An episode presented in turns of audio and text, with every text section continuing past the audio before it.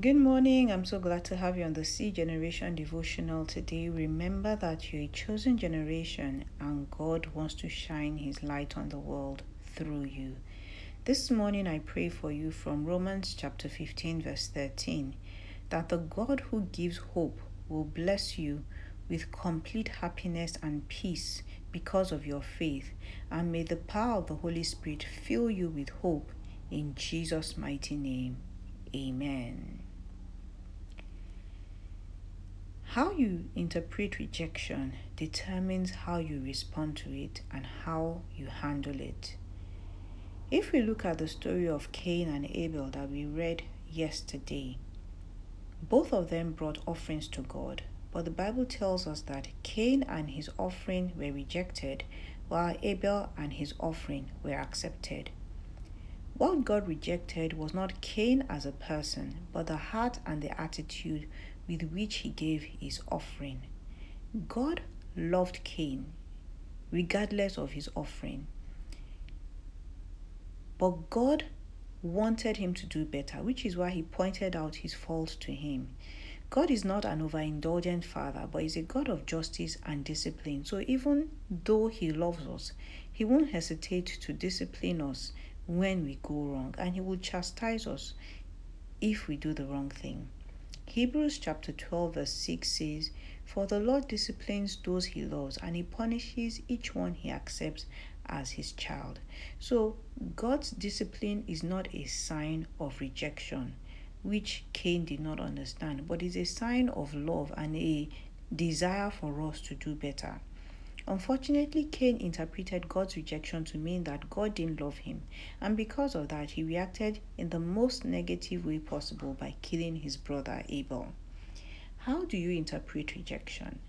Like love, rejection has many interpretations. You may love someone, but that person doesn't want to get into a relationship with you. Then you interpret it to mean that you're unlovable, nobody likes you, nobody cares about you. Meanwhile, the person who rejected you rejected you because he or she is still trying to figure themselves out and not really they're not ready for a relationship but you are misinterpreting their intentions for rejecting you. And because of that you know you go ahead and respond in a very negative way. Meanwhile you don't understand why the person rejected you in the first place. Your dad may be emotionally unavailable towards you even though you try very hard to please him, you just can't seem to get his approval. You know, he's always critical of you, he condemns everything you do, and then you see how he showers your sister or your brother with praise and affection. So you respond to his rejection by rebelling. After all, nobody cares about you, so why should you care about what anyone else thinks? Meanwhile, your dad's rejection is not that he doesn't love you, but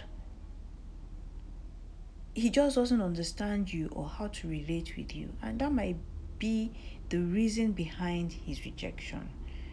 So rejection has many meanings you know. Unfortunately we misinterpret sometimes why people reject us. While we can't make excuses for everyone that rejects us or understand the reason behind their rejection, we can handle rejection in a positive way. So, how should we handle rejection? The first thing is to understand that it's not about you. Understand that rejection is a part of life. People will always reject you for their own personal reasons, which may have absolutely nothing to do with you. So don't beat yourself up because of it. If Jesus, the Son of God, was rejected, then anybody can and will be rejected. Isaiah chapter 53, verse 3 says, He was despised and rejected, a man of sorrow, acquainted with deepest grief. We turned our backs on him and looked the other way. He was despised and we did not care. So Jesus was rejected by the people he created and came to the world to save. He was rejected by his own people in his hometown. Meanwhile, all Jesus did was show them love, feed them, heal them, show them kindness, and do all the kind, you know, do all kinds of good works. Yet they still rejected him.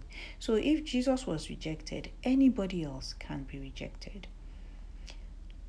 Another thing to do is to identify how you feel about being rejected. Don't pretend that you don't care or that it doesn't hurt. Identify how you feel and take those emotions to Jesus in prayer, asking God to heal you of the hurt. Jesus has given us a blank check to come to Him with all our burdens. In Matthew chapter 11, verse 28, Jesus said, Come to me, all of you who are weary and carry heavy burdens, and I will give you rest. Jesus has been there. He knows what it's like to be rejected. So ask Him to help you. He has told us to come to Him, bring the heavy burdens of rejection to Him, and He will give us rest. Another thing to do is know what God's word says about you and speak it to yourself. Jesus loves you and accepts you, and He says so in His word. So search the Bible for what God's word says about you. David was a man that faced a lot of rejection in his lifetime.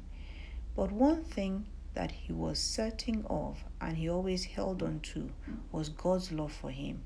In Psalm 27, verse 10, David said, My father and mother may abandon me, but the Lord will take care of me. So even if the people who were meant to love him unconditionally were incapable of loving him and they abandoned him, David was confident that God will never abandon or reject him. Then another thing to do is forgive and don't let resentment get a hold of you. Like Jesus said on the cross, Father, forgive them because they don't know what they're doing. We too must forgive the people that reject us. We must never hold a grudge or want to get even. If we resent anyone or hold a grudge, we will be hurting ourselves and preventing ourselves from moving on. And when we do that, we become broken and bitter on the inside, and that will prevent us from loving and accepting others. I admit that it's not easy to forgive, but we can pray for the grace to forgive and ask for the help of the Holy Spirit, and the Holy Spirit will definitely help us. And then another thing to always do is make sure that you, sell, you tell yourself the truth. In identifying why you are being rejected, also identify whether you have done anything wrong or the things that you are meant to have done um, that you didn't do to prevent yourself from being rejected. You know, there's sometimes that, you know, we are not the best versions of ourselves. So we need to be able to tell ourselves the truth sometimes and say, oh, I didn't do this thing right. I've not been the best person. Um, I've been mean to people, and because of that, they rejected me and then also reconcile that within yourself. Ask for forgiveness where you need to ask for forgiveness and make up your mind to be a better version of yourself to avoid any kind of rejection. Um, in future. So I pray that the Lord will grant anyone facing rejection the grace to get over it and overcome all the negative feelings that hold them bound so that they become completely free to love and be all that God has created them to be. In Jesus' name, amen. If you have any comments or questions, please remember you can send a DM to C Generation Devotional on Instagram. Have a wonderful day.